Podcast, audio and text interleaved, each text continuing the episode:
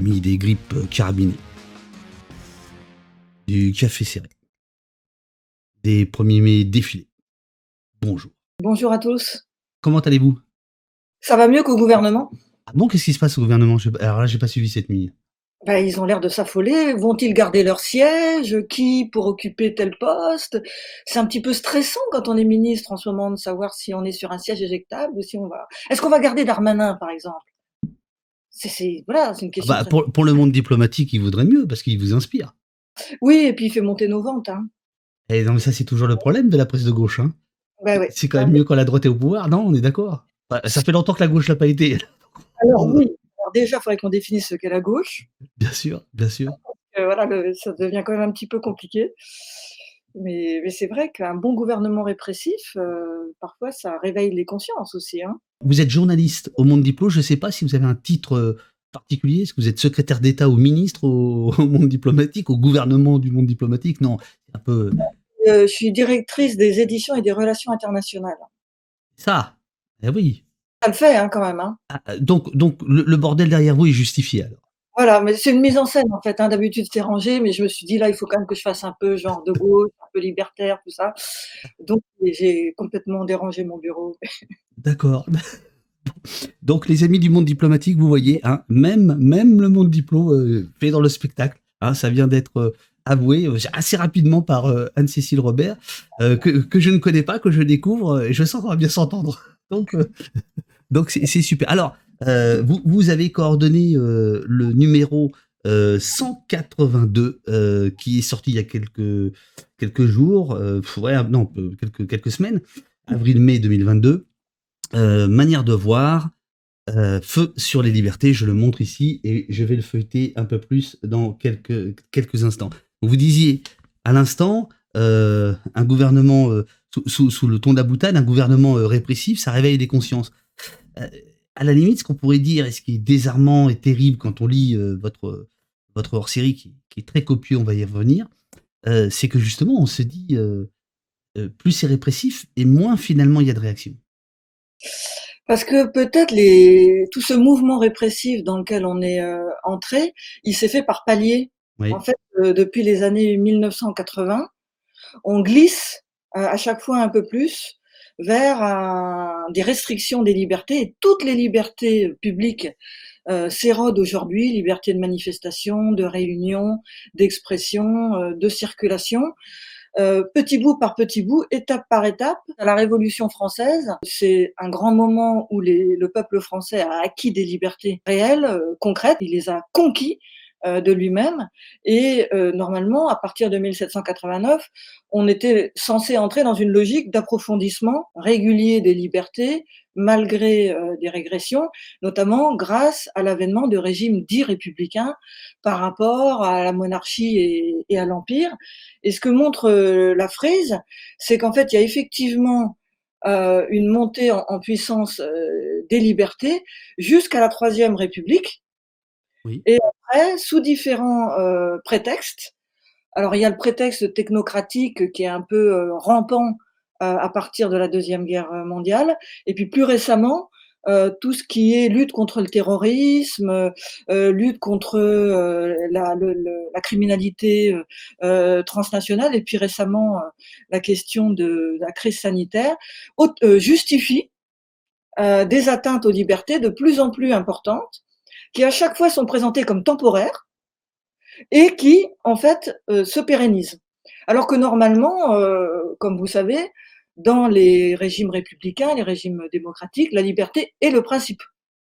Et vous ne pouvez restreindre les libertés que si c'est absolument nécessaire et toujours pour des périodes, réduites. Peut-être, en fait, heu, on est en train de changer de, heu, on est en train de changer de régime. Vous savez, dans la Déclaration des droits de l'homme et du citoyen, l'article 5, énonce que, heu, tout ce qui n'est pas interdit ne peut être empêché. On s'aperçoit qu'aujourd'hui, on est en train de passer dans le régime inverse. C'est-à-dire tout ce qui n'est pas, heu, autorisé ne peut pas être fait. Maintenant alors, heu, on le voit pour les manifs. Normalement, une manif est déclarée et puis vous la faites. Mmh mh. Maintenant, on voit bien que, c'est quasiment un régime d'autorisation, ce qui est gravement attentatoire aux libertés. Ce qui se passe là, c'est que ce ne sont pas des actes isolés, c'est une tendance. C'est ça qui se passe. Oui, bien sûr. en train complètement de changer de, régime et l'effet d'accumulation n'est pas le produit du hasard. Euh, c'est euh, c'est un choix qui est fait. On est en train de glisser vers des régimes autoritaires, ce qui rend assez vain d'ailleurs les grandes proclamations de notre président Macron sur le fait que la France défend les régimes de liberté face aux illibéraux que sont Victor Orban et autres euh, Donald Trump de, sous-préfecture, euh, etc. La, frontière entre euh, ce qui est un régime de liberté, ce qui est un régime autoritaire, du moins en Europe, dans l'Union européenne, s'efface malheureusement grandement. Quelle police pour quelle société?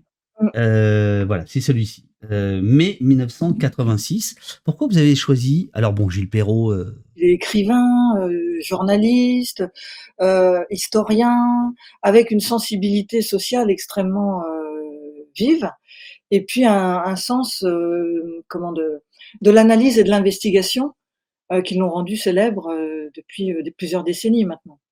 Absolument. On lui doit notamment l'Orchestre Rouge, le Pullover Rouge, et tellement de voilà, c'est un c'est un modèle et en plus c'est quelqu'un d'éminemment sympathique et qui euh, c'est rare et il faut le souligner est passé de la droite à la gauche. Ce papier de, qui date de 1986, il date donc de cette période charnière. Le glissement, qui est symbolisé par les lois Pasqua pendant la, première euh, cohabitation, vers un, un État euh, autoritaire et, et, policier, et d'autre part, ce que montre le papier de, de Perrault, c'est euh, aussi euh, la, ce que peut-être on a un peu oublié parce que c'est moins présent maintenant, qu'il a existé des milices patronales euh, qui faisaient euh, la police contre les syndicats euh, dans les entreprises. Absolument, absolument. Et euh, que qui ont, ça a été la, la, lutte contre ces milices patronales, souvent liées à l'extrême droite, d'ailleurs, euh, ont fait l'objet d'une lutte acharnée là, de, de, des premiers gouvernements de gauche après 1981. Donc il nous a semblé important de, de rappeler ça parce que ces méthodes autoritaires qu'on dénonce aujourd'hui de la part de l'État, elles sont aussi présentes dans l'histoire euh, de, l'entreprise, dans l'histoire du patronat. Et l'autre intérêt du papier, c'est que euh, il, rappelle le questionnement sur les polices municipales, puisqu'historiquement, c'est l'État qui euh, détient le, monopole du pouvoir policier, le monopole de la violence légitime, comme disent euh, les juristes. Mais on voit monter depuis plusieurs décennies euh, l'idée qu'il faut aussi des polices euh, municipales, ce qui était très contesté euh, au départ.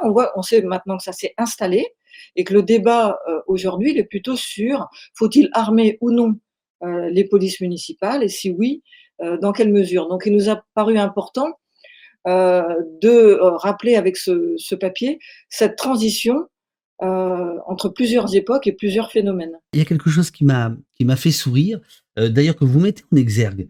Euh, tout se passe, écrit Gilles Perrault, comme si on est en 86. Tout se passe comme si la population nostalgique des hirondelles entre guillemets, donc les policiers en gabardine, c'est incroyable, des hirondelles d'antan, souffrait d'avoir perdu le contact avec ses gardiens de la paix. Euh, or, c'est un discours qu'on entend aussi aujourd'hui beaucoup à nouveau en disant Comment se fait-il que euh, les forces de l'ordre, avant on les appelait les gardiens de la paix? En fait, il y a 40 ans, il y avait déjà cette nostalgie euh, de euh, mais où, est, où, où, sont les, les policiers d'avant? Et je me demande si c'est ça n'a pas toujours été ça finalement l'histoire. Que ça n'a pas toujours été Et là, pour le coup, ce serait vrai, c'était mieux avant? Parfois, c'est vrai que c'était mieux avant. Ah, oui. ça arrive. Ce qui est peut-être particulier avec cette période des années 80, c'est le, passage vers la mondialisation. C'est-à-dire, il y a une accélération de la mondialisation économique euh, et financière avec un affaissement euh, de l'État, et c'est l'accélération pour la France de l'entrée dans l'Union européenne. Donc peut-être que des périodes de, de, de, transition comme ça vers des modèles où on sent que les, cadres étatiques euh, sont en train de, changer, le, cadre, les traditions dans lesquelles on était sont, en train de changer, favorisent encore plus la, nostalgie.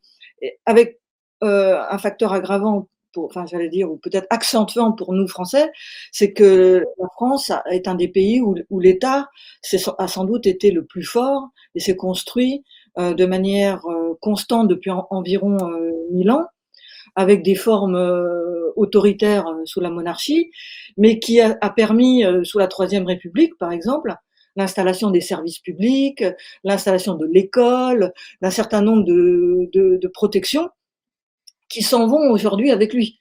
Donc les Français ont un, rapport peut-être plus que d'autres peuples euh, nostalgique à, à l'État, qui euh, dans leur histoire n'a pas été que, que, répressif, il a été aussi euh, facteur de, progrès. Hein. Les grands services publics, qui aujourd'hui ne sont plus que l'ombre d'eux-mêmes, ont été des vrais facteurs d'égalité et de progrès. Euh, la santé, euh, l'école, euh, pour, tous les, pour la grande majorité des Français. Censure aux deux visages, pour traquer les réseaux terroristes ou débusquer les fake news, les États s'allient avec les plateformes numériques afin de détecter les comportements dangereux, mais aussi les paroles suspectes. L'intelligence artificielle permet ainsi le nettoyage et l'invisibilisation de milliers de comptes et d'informations, doublement inféodés au pouvoir et au marché. L'espace médiatique se voit purgé au bas bruit. Là, on a, on a une illustration de ce que ce qu'on disait en première euh, partie, c'est qu'on on nous dit toujours que c'est pour notre bien quand on commence à, à créer des outils numériques et on sous-estime euh, les possibilités de contrôle que ces nouvelles technologies euh, peuvent euh, peuvent permettre. Et ce que montre euh, l'article de, de, Félix euh, Tréguer, c'est que historiquement on craignait la censure de l'État qui a été un fait et qui est toujours euh, un fait aujourd'hui. L'État a toujours cette tendance ou cette envie de procéder à des censures, de contrôler euh, ce qui se dit. C'est ça qui est génial dans son papier, c'est que bon, il démarre avec l'imprimerie, 16e siècle, comment comment les, les, imprimeurs sont surveillés, la distribution de bouquins, etc. Et donc il explique qu'en fait, ce à quoi on fait face aujourd'hui, c'est, ça s'inscrit finalement quand même dans une longue tradition de, de, de, censure. Exactement. de contrôle. Ça s'inscrit dans une longue tradition de censure avec cette nouveauté qu'on ne peut pas, euh, ce qui était notre espoir, opposer un, un monde de, de, la puissance publique oppressif et potentiellement censeur à un monde de ce qu'on appelle entre guillemets la société civile, même s'il n'y a pas de définition officielle, qui serait euh, porteur de liberté, qui nous défendrait euh, par son auto-organisation, par sa créativité, contre les menaces des pouvoirs publics. Ce que montre Félix Tréguer, eh maintenant on est rentré dans une logique d'interdépendance entre la censure d'État et euh, les grandes euh, plateformes, les géants du numérique qui collaborent avec l'État, qui lui transfèrent des données, qui l'aident à débusquer alors, au nom toujours de, de bonnes, il y a toujours de bonnes raisons. Hein, il faut les traquer les contenus haineux, euh, débusquer euh, les terroristes, mais euh, avec finalement très peu de contrôle judiciaire, des choses qui se passent entre des grands groupes privés et les pouvoirs publics, un peu à notre insu, et qui en fait consiste à trier dans des comptes mettre de côté euh, des comptes, euh, euh, écarter des données, mettre des avertissements, ce qui est une forme de censure présentée comme protectrice, vertueuse, sans que finalement ces limites ne soient clairement définies et que sans que les règles du jeu soient toujours connues des citoyens et des consommateurs, si j'ose dire. Paranoïa américaine, le leg de l'ère Trump. Ça nous prend à contre-pied. Ceux qui pourraient être les défenseurs des libertés ne le sont pas toujours. Traumatisés par l'élection de ce guignol de Trump, adversaire grossier et arrogant, les démocrates se sont lancés dans une croisade obsessionnelle contre l'ancien Magna. Délaissant les exigences d'un véritable combat politique et social, les démocrates ont préféré s'allier aux géants de la Silicon Valley pour polisser la parole publique au risque de substituer une guerre de tranchées au débat public si j'ai bien compris euh, Thomas Frank, en fait, c'est l'idée, euh, c'est de dire que seuls les experts ont droit à la parole. Il y a une glorification de, l'expertocratie, mais une expertocratie qui fait le tri entre les bons et les mauvais experts. Parce qu'il y a des experts de droite, il y a des experts euh, de gauche. Et en fait, le, bon expert dans ce système, c'est celui qui dit, comme le Parti démocrate, c'est celui qui va valider euh, les thèses dominantes et euh, sous-entend euh, Tom Frank, celle qui favorise cette société de marché cette société capitaliste que, que les démocrates affectionnent et, qui sont et dont ils sont devenus les, les porte-parole. C'est une expertocratie quand même très, très sélective et donc quelque chose d'extrêmement liberticide. Dans le cadre de régimes de liberté, c'est ça qui est, c'est ça qui est pervers. Alors là, exactement. Et alors là, l'article ne, ne parle que euh, des États-Unis. Est-ce que vous pensez que c'est un, c'est un problème euh, euh, auquel on, on, fait face aussi ici ou pas? Ça monte chez nous. Hein. Dans, le, dans le gouvernement français, je pense à par exemple Clément Beaune, qui est secrétaire d'État aux questions européennes. Il y a un discours sur le thème nous, on est les gens modérés, on, est le, camp de la raison. Euh, donc on, prend le chemin, parce que qui définit la modération? Moi, je ne trouve pas que Darmanin soit un type modéré. Je ne trouve pas qu'Emmanuel Macron, dans sa politique ultra-libérale, soit un type modéré. Mais le discours du gouvernement, euh, face à, l'extrême droite, face à tous ceux qui s'opposent euh, à eux, les, gens de gauche euh, qui critiquent la destruction des retraites, se présentent comme des gens calmes, modérés, nuancés et raisonnables. Donc ça, c'est un des éléments du discours des démocrates américains. Ce qui, ce qui peut se dire, ce qu'il est raisonnable de dire, est défini en fait par des gens qui sont très bien installés et qui profitent de la société. Donc effectivement, on est, en train de, rentrer là-dedans. Le problème de la désinformation illustrerait ainsi la crise plus générale de l'autorité des élites, particulièrement sensible depuis l'avènement de M. Trump. S'inquiéter de la crise de l'autorité. Deux points. Voilà à quoi se consacrent certains progressistes américains par les temps qui courent. Les préoccupations les plus anciennes, économiques par exemple, euh, récoltent de sarcasme pendant que la restauration de la hiérarchie des expertises semble s'imposer comme une urgence morale respecter la science, entre guillemets, enjoignent les panneaux et les autocollants visibles dans les quartiers démocrates. Respecter l'expertise, respecter les hiérarchies, rester à votre place. Restaurer l'autorité, c'est-à-dire, euh, on ne peut pas contester euh, le discours dominant. Il n'y a pas, euh, si on est quelqu'un de, sérieux, de critique, raisonnable du discours dominant. Et on fait comme si il y avait une expertise objective. Alors que, bon, effectivement, euh, ça, c'est une tasse, c'est pas un hélicoptère. Toute cette histoire de, de l'expertise objective, c'est un problème fondamental pour toute la démocratie. C'est-à-dire, en ce moment, on parle beaucoup de refonder la démocratie, euh, euh, comment reconnecter les institutions avec le peuple. Et vous voyez monter, y compris à gauche, un discours expertocratique qui nous dit il faut confier, par exemple, le passage de la Ve République à la Sixième République, si on y arrive, à des experts, à des gens euh, tirés au sort, des gens qui savent. Donc ça, c'est un discours qui sous-entend qu'il y aurait une expertise objective qui pourrait nous donner des solutions neutres à nos problèmes. Ça n'existe pas. Ça n'existe pas. Euh, il y a des experts regardant sur les, les questions euh, économiques ou sur les questions de sécurité vous voyez bien que vous avez des discours euh, de gauche, des discours de droite, des discours euh, centristes. Donc l'expertise objective n'existe pas. Euh, sur les, les, questions économiques, on voit qu'il y a des, des, experts qui ont le même niveau de diplôme, qui vont nous dire on peut annuler la dette, d'autres qui disent non, on peut pas annuler la dette, etc. En, en gros, c'est experts versus militants, et les militants étant décrédibilisés. C'est ça le discours, hein, grosso modo. Et, et, Dominique Seux, par exemple, est, un expert. Voilà, neutre, comme chacun le sait. voilà, il n'y a pas d'experts euh, militants, alors qu'il y en a plein, les, il suffit d'allumer la télé, ce que je vous déconseille de faire. Il y a, des, experts qui sont des militants euh, de toutes les causes. Et on voit sur les questions de, sécurité euh, des, experts qui, sont toujours prêts à justifier de, nouvelles mesures sécuritaires pour notre bien et qui sont pas du tout neutres. Tous fichés éducation, immigration, renseignement, transport, prison, justice, police, santé, enfance, social, emploi, fiscalité, logement. Donc là, vous avez euh, décidé de ficher les fichages.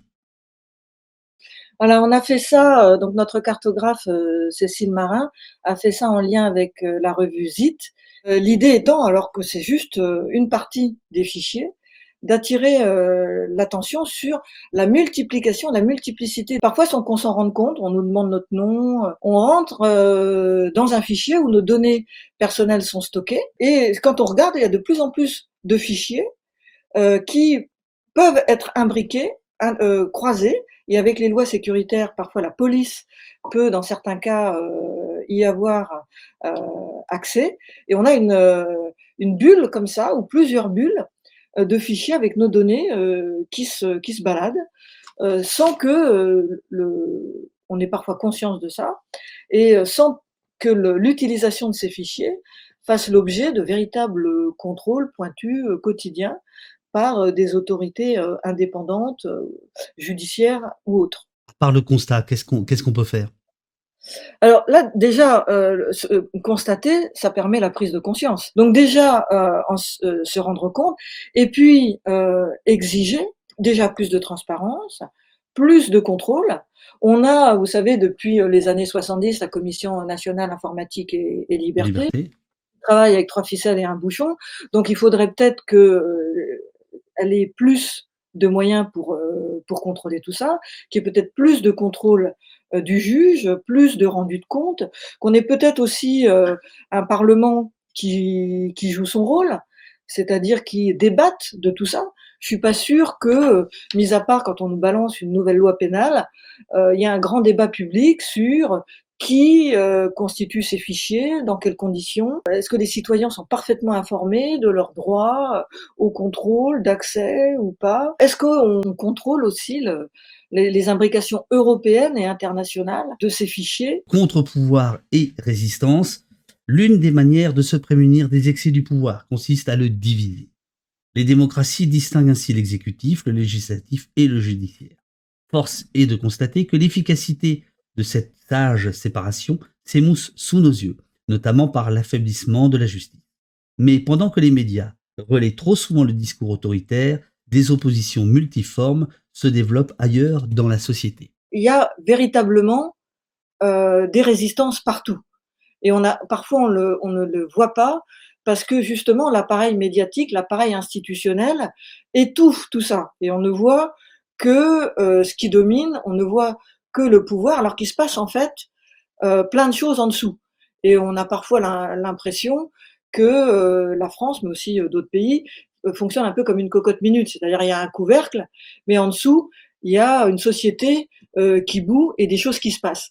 Et, et peut-être même, pourrait-on dire, euh, les choses seraient pires s'il il n'y avait pas tous ces mouvements euh, de résistance. Et quand on regarde sur l'ensemble des sujets, bon là, sur les questions numériques, il y a les gens de la quadrature du net qui font des choses extraordinaires d'analyse, qui euh, en donnent à voir, qui montrent, qui révèlent euh, tout ce qui se passe et qui euh, euh, vont appuyer des recours juridiques, qui vont animer des débats, qui vont contribuer à, soutenir des mouvements, des, manifestations, faire circuler de, l'information un peu partout. Et puis il y a aussi ce qu'on on donne la parole à, des avocats, des avocats qui se mettent au service de ces associations, des citoyens qui ont défendu des gilets jaunes, euh, par exemple, qui ont obtenu l'annulation euh, de certaines euh, gardes à vue, qui cherchent des, des astuces dans les codes de procédure pour, pour soutenir les citoyens et contourner les, les, mesures, les mesures répressives. Donc il se passe énormément de choses euh, et c'est pas uniquement une coquetterie ou, euh, un affichage que de, le montrer, c'est réel. Mais c'est vrai qu'aujourd'hui, faut regarder les choses euh, en face, on est, face à un problème de système, hein, c'est-à-dire que nos institutions, les institutions de la Ve République, sont en train d'achever une dérive autoritaire qui était sans doute inscrite euh, dès l'origine mais qui là devient, euh, avec les états d'urgence, avec euh, la, la techno-économie, avec euh, le, le, juridisme, avec l'expertocratie sanitaire, devient un peu un ensemble, un, système, et il est probablement temps de changer de, régime. C'est-à-dire on peut obtenir des victoires, euh, dans le cadre des institutions qui sont les nôtres. Mais la vraie victoire, à mon avis, hein, ne pourra venir que d'un changement de, de constitution. Parce que là, on est, on est arrivé à une espèce de confusion des pouvoirs, c'est-à-dire la justice est embarquée dans la politique pénale, le Parlement est réduit à la portion congrue, la police est de moins en moins bien contrôlée, donc on, a la bride sur le cou dans, dans, un certain nombre de cas. Donc, si on veut, vrai, si on veut reconquérir nos libertés, il bah, va falloir que le peuple français fasse ce qu'il a déjà fait plusieurs fois dans l'histoire, hein, qui se manifeste euh, collectivement, euh, qui se révolte collectivement pour, euh, pour obtenir, pour reconquérir l'ensemble de ses libertés. Vous êtes toujours vice-présidente de l'association pour une constituante ou pas? Tout à fait. Je continue de voilà. L'élection, je précise bien, l'élection d'une assemblée constituante euh, pour changer euh, de régime, pour changer notre constitution. J'insiste un peu sur l'élection de l'Assemblée constituante parce que, comme je vous le disais tout à l'heure, il y a de la part du gouvernement, euh, semble-t-il, une volonté de contrôler cette envie qui monte dans la population de changer de constitution par la création de comités théodules avec des experts bien choisis, des constitutionnalistes à gage, qui vont, comme par hasard, donner des solutions qui arrangeront les tenants actuels du pouvoir. Donc on risque de se faire voler notre envie euh, de changer de constitution pour reconquérir nos libertés. C'est pour ça qu'il faut absolument euh, que ça vienne de la société et que ça passe par un large processus électoral qui donne la parole à l'ensemble du peuple. Il y a une évolution, euh, celle de la justice, qu'Evelyne Sirmarin décrit. Juste un tout petit truc qui est quand même hyper intéressant, c'est le début de, de son papier qui tord totalement le coup. Alors là, pour le coup, au discours des experts qu'on entend à longueur de temps qui sont soit policiers, soit experts de l'expertise de la chose judiciaire et qui nous expliquent à longueur de temps le laxisme de la justice, Evelyne Sirmarin, elle démarre en disant que le taux de réponse, c'est-à-dire le nombre d'affaires auxquelles justice a donné suite, rapporté au nombre de celles dont elle a été saisie, s'élève à 91%. Donc ça, c'est le taux de réponse, 91%, contre 35% il y a 30 ans. Donc là, par exemple, c'est vrai que c'est positif. Je veux dire, on peut dire qu'en 30 ans, alors que euh, la justice manque totalement de moyens. vous, rigolez, pourquoi vous rigolez? Ah, Parce que c'est ma façon de présenter. mais, c'est vrai que c'est là qu'on voit qu'on est en pleine idéologie. Si on entend euh, nous dire ouais, euh, le vrai c'est la justice, non au laxisme judiciaire, tout ça pour justifier encore plus de pouvoir pour la police, qui en a de plus en plus, et on l'a abondamment évoqué ensemble. Donc tout ça, c'est un, un, discours complètement idéologique. On voit que malheureusement, euh, la justice a accompagné l'évolution euh, répressive euh, de l'État. Donc le problème n'est vraiment pas là. D'ailleurs, il y a un papier dans, de Laurent Bonelli. On, on souffre d'un tropisme sécuritaire et que, ce dont les gens peuvent souffrir, euh, la délinquance, la criminalité, ne vient pas d'un manque de politique répressive, mais euh, d'un manque de politique de prévention, d'accompagnement. Euh, c'est aussi dû à la destruction des services publics, de tout ce qui encadre la société et qui fait que la société se développe de manière, de manière pacifique. Evelyne Sirmarin écrit La France est en passe d'instaurer une justice sans juge, comme aux États-Unis, où 90% des décisions pénales sont rendues de cette manière, c'est-à-dire par la négociation. Est-ce que euh, vous pouvez euh, nous, parler de ça et en quoi c'est un problème par rapport aux libertés, puisque c'est le thème euh, central du hors-série? Au nom de l'efficacité, on a accéléré et on arrive à une justice d'abattage. Donc ce qui fait normalement la, justice dans les démocraties, c'est-à-dire la prise en compte des circonstances, la personnalité, euh, de l'accusé, de, de, de, son parcours. Tout ça passe complètement euh, à la trappe au profit euh, euh de, de jugements euh, à l'emporte-pièce sur des critères qui sont parfois d'ailleurs établis par des grilles. Et, du coup, on perd en finesse, on caricature, on va dans l'abattage et au risque d'injustice euh, en particulier euh, pour les, populations qui sont euh, le moins susceptibles de pouvoir se défendre, les, populations qui ne peuvent pas se payer de grands avocats ou qui, n'ont pas les, qui, n'ont pas, même les outils. Elle, décrit Evelyne Sirmarin, moi, des choses qui m'ont un peu tordu les, les, boyaux, rien quand elle me l'avait raconté, quand on a préparé l'article, les problèmes culturels, c'est-à-dire des, des, personnes qui ne sont pas allées parfois à l'école et qui n'ont pas des, des outils culturels n'arrivent pas à s'exprimer devant devant le juge et vous avez le juge qui, qui balaye comme ça d'un revers de main en disant je ne comprends pas ce que vous dites. Exprimez-vous plus clairement. Ce qui est vraiment, dans le temps, on aurait dit c'est de la justice de classe. Euh, donc c'est de l'abattage et, euh, et, et c'est pour ça que c'est euh, que c'est attentatoire aux, aux libertés, c'est qu'on a on, on, on, veut faire du chiffre. Et d'ailleurs, il y a de plus en plus euh, d'objectifs euh, euh, chiffrés. Et c'est très difficile pour les magistrats de résister, mais il y en a quand même, et Evelyne Sirmarin en fait partie, qui, qui déjà refusent de, de rendre certaines décisions, qui prononcent des relax, mais eux aussi sont confrontés, tous ces, tous ces magistrats qui s'opposent à cette, à cette machine pénale, ce qu'elle appelle la chaîne euh, pénale, ils sont confrontés à un système, à une logique de système. Euh, si euh, la vision dominante de la justice, c'est qu'elle doit être l'auxiliaire de l'État répressif, qu'elle doit être un outil de la chaîne pénale, eh bien, elle n'est plus dans son rôle. Donc, il faudrait rétablir les choses, non seulement en donnant plus de moyens à la justice, mais en lui donnant aussi, en lui redonnant son espace de liberté, puisqu'elle est normalement une autorité judiciaire séparée du gouvernement qui est là pour le, pour le contrôler. Donc, lui redonner euh, son autonomie par rapport aux, prescriptions euh, pénales de l'État. Alors, euh, ça, m'amène à un autre, un autre article que vous connaissez bien, et je tiens à dire à ceux qui nous écoutent qu'il n'y a pas eu de négociation. Justement. Nous n'avons pas négocié dans l'interview une particulière clémence, faisant parler d'un article signé d'une dénommée Anne-Cécile Robert, qu'à mon avis vous connaissez bien, parce qu'elle porte le même nom que vous. Les silences de l'état de droit, brandit comme un talisman, la notion de l'état de droit n'est pas neutre elle ne saurait se résumer à son opposition historique à l'état de police où règne l'arbitraire.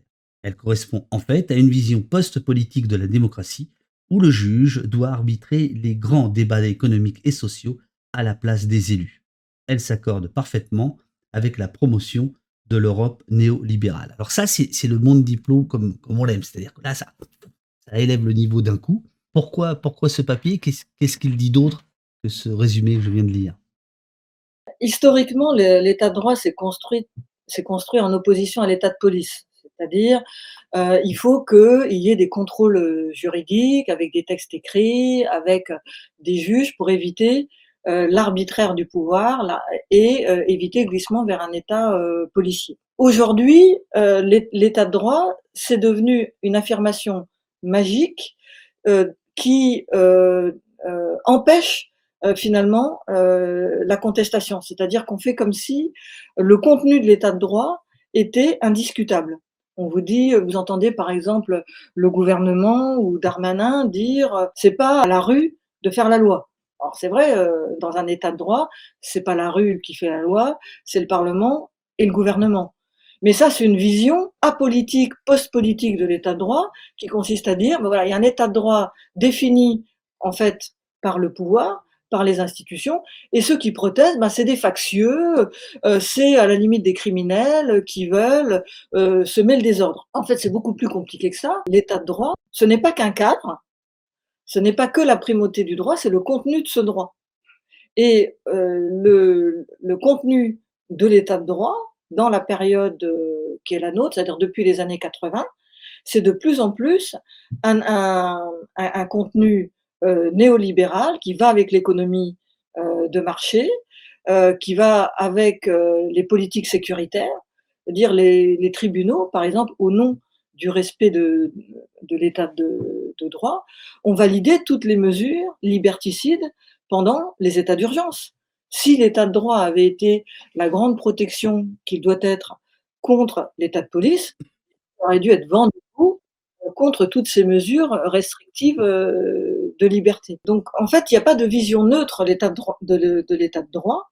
C'est une notion qui a un contenu politique et qui, quelque part, doit l'être. Parce que euh, l'état de droit, c'est le cadre dans lequel on vit et il doit forcément être soumis à la démocratie et pas uniquement à des experts qui seraient euh, ceux qui conviennent au gouvernement. Et ça, vous pensez que c'est entendable ou pas? Alors, en ce moment, pas du tout. En ce moment, euh, notamment parce que l'Union européenne a fait de l'état de droit un cheval de bataille, pour asseoir finalement son autorité c'est notamment le cas de la Commission européenne sur certains pays d'Europe centrale et orientale. Donc on est au contraire dans une ambiance, l'état de droit, c'est un talisman, c'est un tabou, c'est une espèce de chose qui nous serait tombée du ciel et qu'il ne faudrait pas discuter. mais ça ne veut pas dire qu'on va qu'on va rester dans cette dans cette logique. Il y a quand même un certain nombre d'intellectuels, je veux dire mon diplôme n'est pas le seul, à souligner ce, ce côté un peu monolithique de l'état de droit qui correspond grosso modo à l'économie de marché, euh, à la société euh, néolibérale. À l'état de droite, comme dit le chat. Oui, euh, donc il y, y, a quand même... Et le fait même peut-être que les, les pouvoirs se crispent sur l'état de droit peut être aussi interprété comme un signe de faiblesse. C'est qu'ils sentent aussi qu'ils sont contestés, ils sentent aussi euh, qu'ils euh, doivent rendre des comptes, et donc ils en rajoutent encore sur l'état de droit, finalement, pour faire taire euh, la population. On nous envoie euh, des compagnies de CRS au nom de l'état de droit. Ça, au bout d'un moment, les citoyens sentent bien que ce n'est pas forcément très cohérent. Absolument, absolument. Alors, vous, parliez tout à l'heure, et ce serait peut-être le, dernier papier qu'on peut un peu détailler, parmi les nombreux qui, figurent dans ce hors-série, c'est celui justement de Laurent Bonelli. Il publie euh, une sorte de tribune pour une décroissance sécuritaire, alors que nombre d'études placent le pouvoir d'achat au premier rang des préoccupations des électeurs. La plupart des candidats à la présidentielle font de la sécurité leur cheval de bataille. Pourtant, ce trompisme montre ses limites et ses effets contre-productifs. Ne faudrait-il pas repenser ensemble les politiques publiques, protection judiciaire de la jeunesse, lutte contre les trafics, Laurent Bonelli euh, explique euh, par le menu, avec toute son expertise, comment euh, les autorités se piègent elles-mêmes en a tous les problèmes, quels qu'ils soient, sous l'angle sécuritaire. On l'a vu avec la pandémie, la solution, ça a été le flicage, au détriment, par exemple, du soutien à l'hôpital, pour prendre un exemple récent. Euh, et euh, Bonelli montre que il, est, il fait son travail de, de chercheur et d'enquêteur et de sociologue, c'est-à-dire il regarde la machine euh, mmh. intérieure.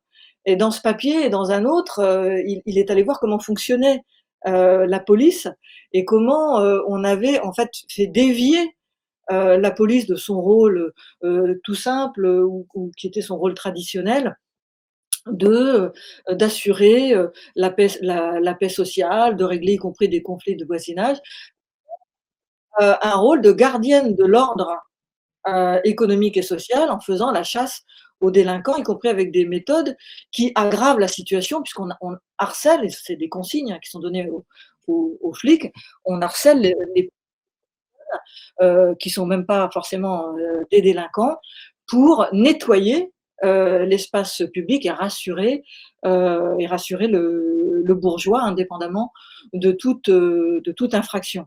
Et donc, dans son article sur, pour une décroissance euh, sécuritaire, il identifie euh, des secteurs oui. où on pourrait justement sortir de ce tropisme sécuritaire euh, pour ouvrir d'autres espaces qui euh, nous, nous, permettraient de résoudre ou disons dans certains cas, de diminuer la tension sociale et de sortir de la spirale euh, d'aggravation des, des, tensions sociales. Alors, il parle notamment euh, du recours abusif à la prison, qui est aussi socialement déterminé. Dans le, la partie euh, enrichissement documentaire d'une manière de voir, on montre les chiffres du taux d'incarcération, notamment des catégories euh, incarcérées. Donc, il montre qu'il y a toute une palette de solutions qui, qui, qui n'est pas utilisée, d'alternatives euh, à la prison et aussi de prévention de la commission. Alors, pas, pas utilisé en France, alors que euh, j'ai appris, je crois que c'est dans son papier, hein, que euh, chez certains de nos voisins, alors qu'en France on veut construire des nouvelles prisons, chez certains de nos voisins on enferme euh, parce que il y a moins, le, le, il y a moins d'incarcération puisqu'il y a d'autres choses qui sont mises en place et que euh, la, la, la, les, les, sociétés sont pas moins euh, paci pacifiés ou, criminels pour autant. Euh, il rappelle, euh, Bonelli, donc il rappelle que Monsieur Robert Badinter, lorsqu'il était garde des Sceaux, avait fait diminuer l'effectif le, carcéral de 40%. C'est-à-dire que soit 19 000 personnes, sans que le pays devienne pour autant un coupe-gorge. Voilà. Et, donc le papier de donc il y, a des prisons, puis après il y a la lutte contre les stupéfiants, mais grosso modo le papier de Laurent Bonelli, c'est de dire tout, le discours qu'on entend, c'est il faut toujours plus de moyens policiers, il faut toujours plus de moyens euh, pénitentiaires euh, pour finalement résoudre un problème qui, empire au fil, des années, au fil des décennies, et que donc les solutions qui sont toujours les mêmes, qui sont préconisées, bah, en, réalité, les experts devraient se rendre compte, elles ne sont pas bonnes. Mais pour autant, tout le monde continue à, euh, quand je dis tout le monde, paroles autorisées, on va dire, euh, vont à peu près tous dans le, dans le même sens. C'est ça le sens du papier, en fait.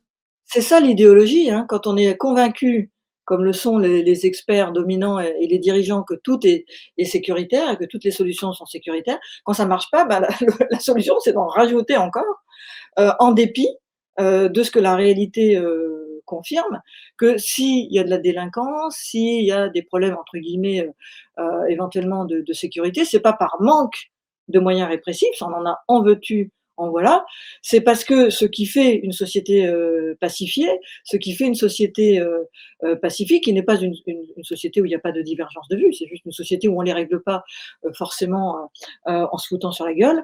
et là, c'est en sociale, à, à, la destruction des services publics, à la montée des inégalités. Eh oui. Euh, 80, on est dans, dans des politiques de, dites de la mondialisation libérale, où on privatise, on casse les services publics, on accorde de plus en plus de, pouvoir au marché, aux entreprises, euh, et, de, ce fait, on casse les solidarités, on plonge les gens dans la misère, on les plonge dans, dans le désespoir, on les prive d'emploi, et on crée une espèce de chaudron euh, sans être ultra euh, déterministe, qui explique en grande partie pourquoi euh, il y, a, y, a, ces, ces tensions, ces, ces, délinquances, cette montée finalement de la violence. Et la solution, c'est certainement pas de rajouter du flicage et, et du contrôle, c'est de recréer des espaces de, de, société, de sociabilité, et aussi, et aussi surtout des perspectives de progrès économique et social.